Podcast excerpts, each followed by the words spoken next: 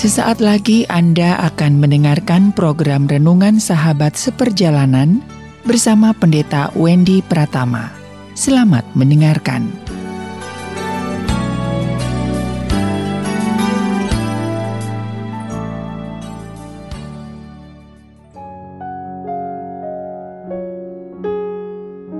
Selamat berjumpa kembali di dalam layanan audio Sahabat Seperjalanan. Hari ini adalah hari Jumat, 7 Januari 2022 tema renungan dan saat teduh kita dengan judul Untuk Apa Hidup Untuk Apa Hidup Firman Tuhan terambil dalam Filipi 1 ayat yang ke-21 demikian bunyi firman Tuhan karena bagiku hidup adalah Kristus dan mati adalah keuntungan.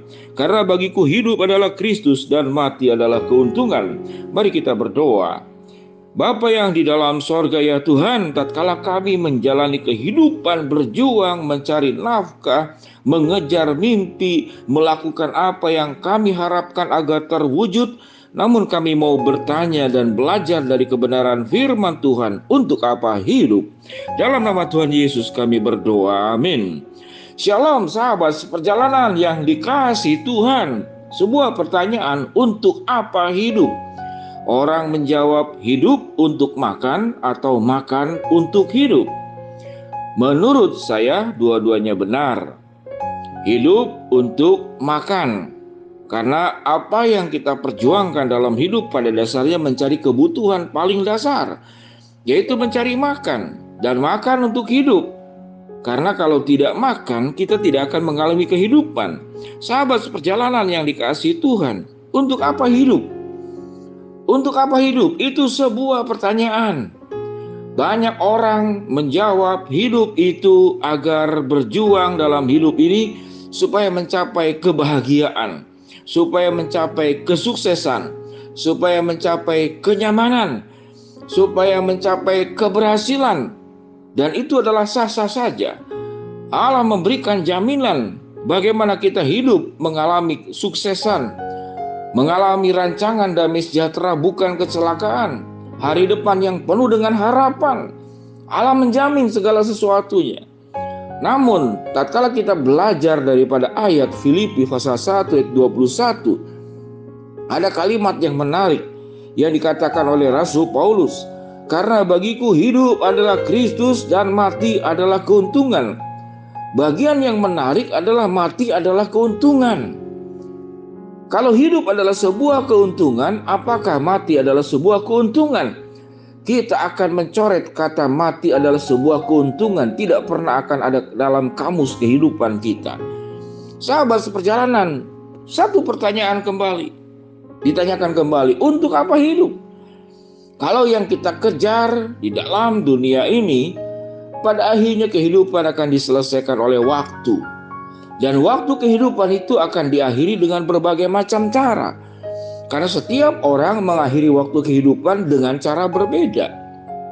Ada yang mengakhiri kehidupan karena memang usia tua dikasih panjang umur mungkin 100 tahun tetap berakhir hidupnya. Kalau yang lebih bawah umurnya sampai umur 90 tahun itu sudah luar biasa. Sampai umur 80 tahun itu sudah luar biasa.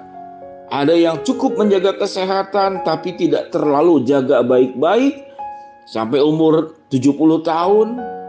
Ada yang kemudian tidak makin buruk menjaga kesehatannya, tidak memikirkan kesehatan pribadi, emosinya tidak sehat, pikiran tidak sehat, badannya juga tidak sehat.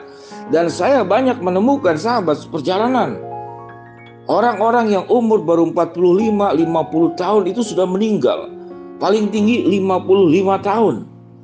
Ada sebuah survei saudara-saudara sahabat perjalanan di komunitas-komunitas tertentu seperti di stasiun, di stamplat, di tempat-tempat kerumunan, di tempat-tempat peperangan, di tempat-tempat yang bahaya itu umurnya rata-rata pendek. Sahabat seperjalanan, sebuah pertanyaan kembali. Untuk apa kita hidup? Dan Paulus berkata karena bagiku hidup adalah Kristus. Mengapa harus hidup adalah Kristus? Karena ingat baik-baik sahabat seperjalanan, kehidupan kita bersumber dari Allah, Allah Tritunggal, Bapa, Anak, dan Roh Kudus. Kehidupan kita bersumber dari Allah dan Allah mengajarkan kita pun harus hidup bersama dengan Allah. Mengapa harus bersama dengan Allah? Agar kita mendapatkan kualitas hidup yang terbaik. Apa itu kualitas hidup yang terbaik? Hidup yang tidak tercemar dosa, hidup yang tidak tercemar penyakit, hidup penyakit hati, penyakit pikiran, penyakit kehidupan. Dan kemudian kehidupan yang berkelanjutan. Ini bagian ketiga. Hidup tidak tercemar dosa, hidup tidak tercemar katakanlah segala macam sakit penyakit, tetapi hidup itu agar berkelanjutan. Apa hidup hidup yang berkelanjutan? Yaitu hidup kekal yang disediakan oleh Allah. Sehingga sewaktu kita mengatakan seperti Rasul Paulus bagiku hidup adalah Kristus dan mati adalah keuntungan. Orang yang hidup di dalam Kristus dia akan benar hidupnya, dia akan bertanggung jawab, dia akan setia, dia akan sungguh-sungguh. Dia akan menjadi pribadi yang memberkati orang lain, pribadi yang dipercaya, pribadi yang menjauhkan perilaku dan kehidupan yang buruk. Maka itu kehidupan yang terindah, kehidupan yang menguntungkan. Kalau kita boleh katakan, sewaktu kita hidup benar, maka hidup kita menjadi hidup yang beruntung. Sewaktu hidup kita itu benar, hidup beruntung, maka kematian kita pun menjadi kematian yang beruntung. Sewaktu hidup kita tidak benar, maka hidup kita mungkin beruntung secara duniawi, tapi kematian kita tidak pernah akan mengalami keuntungan. Sahabat seperjalanan garis bawahi kalimat ini. Sewaktu hidup kita tidak benar, betul, hidup kita bisa beruntung karena ketidakbenaran kita. Karena kita mencuri, karena kita korupsi, karena kita merugikan orang lain ada banyak keuntungan yang kita dapat. Kita kaya lebih cepat mendapatkan kedudukan lebih tinggi, tapi dengan tidak benar. Mungkin hidupmu menurutmu hidupmu beruntung, tapi kematianmu tidak beruntung. Karena setiap kehidupan yang tidak benar dan itu kau anggap sebagai keuntungan, kematianmu tidak akan pernah mengalami keberuntungan.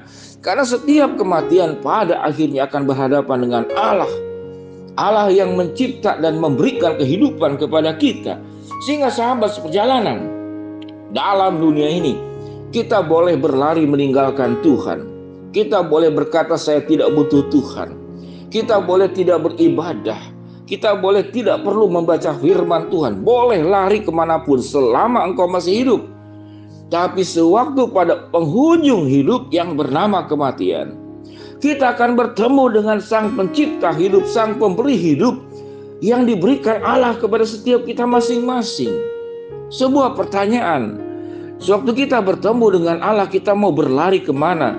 Sahabat seperjalanan, tidak ada tempat kita berlari dari hadapan Allah suatu hari kelak nanti. Saat ini pun, tatkala kita masih hidup, kita pun juga tidak bisa berlari dari Allah. Mari sahabat seperjalanan sebuah pertanyaan untuk apa hidup? Katakanlah di dalam hati dan diri kita. Bagiku hidup adalah Kristus dan mati adalah keuntungan. Karena hidup di dalam Kristus, hidup di dalam Allah, hidup di dalam kebenaran akan membawa keberuntungan ke dalam hidup kita. Hidup yang benar memberikan keberuntungan. Hidup yang benar memuliakan Allah.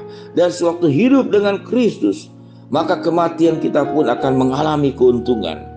Karena kita bisa mempertanggungjawabkan hidup kita secara benar di hadapan Tuhan, Sang Pemberi hidup dan juga Sang Pencipta hidup. Hiduplah benar dan baik bersama dengan keluarga, bersama dengan rekan-rekan kerja, rekan-rekan usaha, dengan teman-teman di sekolah, di kampus, dengan sahabat, dengan siapa pun. Bawalah Kristus dalam hidupmu dan muliakanlah Allah lewat kehidupanmu sehingga hidupmu beruntung dan kematian pun kematianmu pun beruntung. Mari kita berdoa. Bapa yang di dalam surga kami sudah belajar untuk apa kami hidup. Hidup kami bagi Kristus dan mati adalah keuntungan. Hambamu berdoa buat sahabat perjalanan yang sedang sakit Tuhan jamah sembuhkan. Sahabat perjalanan yang sedang menghadapi masalah Tuhan bukakan jalan sahabat perjalanan yang sedang memohon berharap sesuatu kepada Tuhan, Tuhan akan kabulkan sesuai dengan waktu dan rencana Tuhan. Dalam nama Tuhan Yesus kami berdoa. Amin. Shalom sahabat perjalanan. Biarlah kita hidup beruntung dan kita pun meninggal mati pun beruntung. Tuhan memberkati kita semua. Amin.